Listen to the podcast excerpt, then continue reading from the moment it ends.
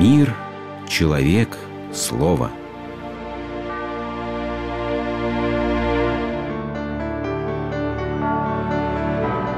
Религиозная энциклопедия. Смерть.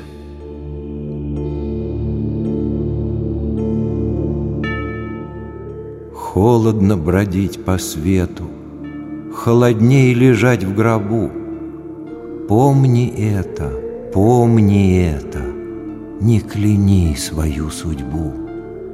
Ты еще читаешь Блока, Ты еще глядишь в окно, Ты еще не знаешь срока, Все неясно, все жестоко, Все навек обречено. И, конечно, жизнь прекрасна, И, конечно, смерть страшна, Отвратительно, ужасно, Но всему одна цена.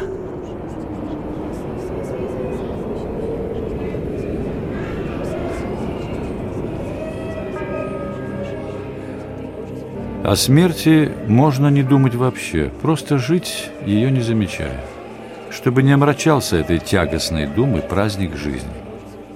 А если она где-то появится рядом, не смотреть на нее, как будто ее и вовсе нет. Ведь именно так сейчас относятся к смерти в европейских странах, где соболезновать родственникам усопшего уже считается неприличным. Умер человек – надо поскорее забыть его и не бередить душу воспоминаниями. И ждать. Ждать своей очереди с лицом повернутым назад, ждать трусливо и малодушно, как ленивый ученик надеется, не отменит ли ненавистный экзамен. Но чем же так пугает смерть? Своей неизбежностью, непреклонностью?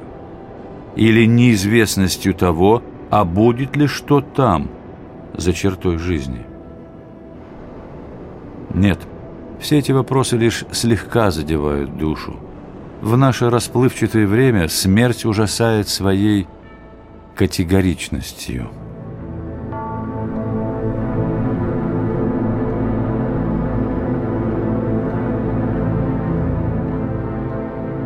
Око смерти глядит просто и строго. И не все в жизни выдерживают ее пристального взгляда. Все, что пошло, тотчас же обнаруживает свое ничтожество, наподобие того, как листы бумаги, охваченные огнем, вдруг вспыхивают ярким пламенем и сейчас же чернеют, распадаются и истлевают в пепел. Но зато все истинно ценное – значительное и священное утверждается перед лицом смерти. Победоносно выходит из огненного испытания и является в своем истинном сиянии и величии. И не то, чтобы мы сами это производили, нет. Это огненное испытание идет от смерти и осуществляется ее близким дыханием. Все, что не стоит смерти, не стоит и жизни – Ибо смерть есть пробный камень, Великое мерило и страшный судья.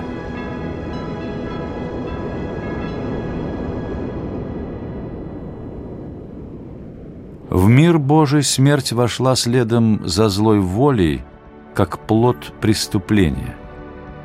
Смерть стала вынужденной мерой пресечения греха – и завершением испытаний человеческой души на ее пригодность к жизни вечной.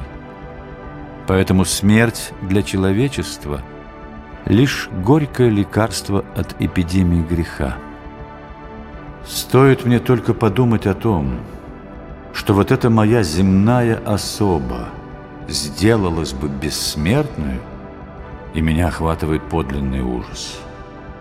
Какая жалкая картина – Самодовольная ограниченность, несовершенство, которое не подлежит ни исправлению, ни угошению.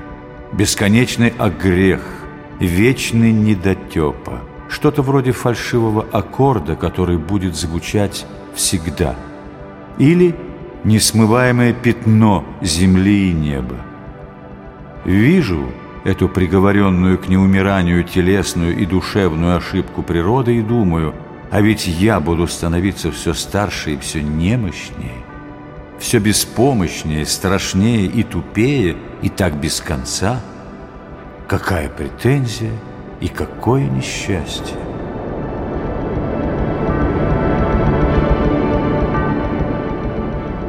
После этих видений я просыпаюсь, как от тяжелого сна, к благословенной действительности, к реально ожидающей меня смерти. Как хорошо, что она придет и поставит свою грань, прекратит мою земную дисгармонию.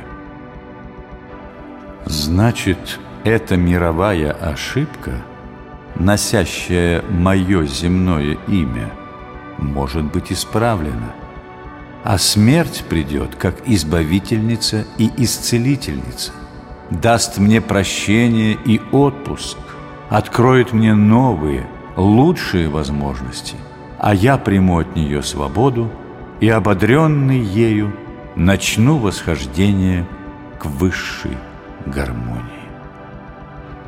Смерть, где твое жало? Ад, где твоя победа?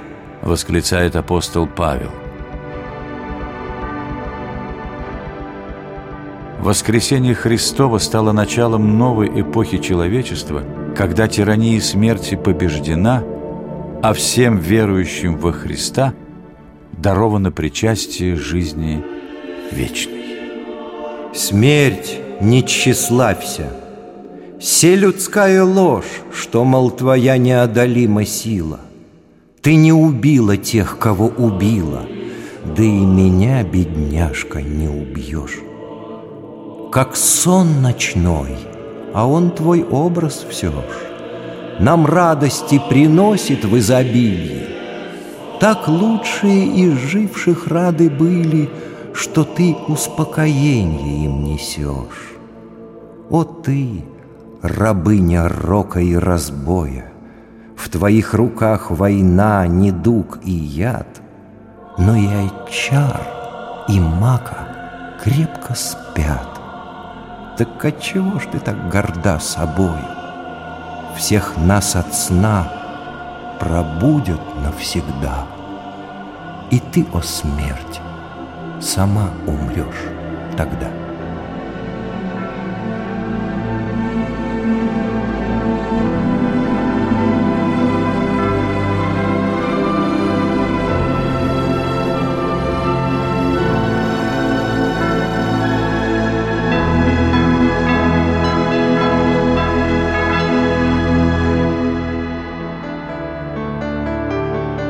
Вы слушали программу «Религиозная энциклопедия» из цикла «Мир, человек, слово».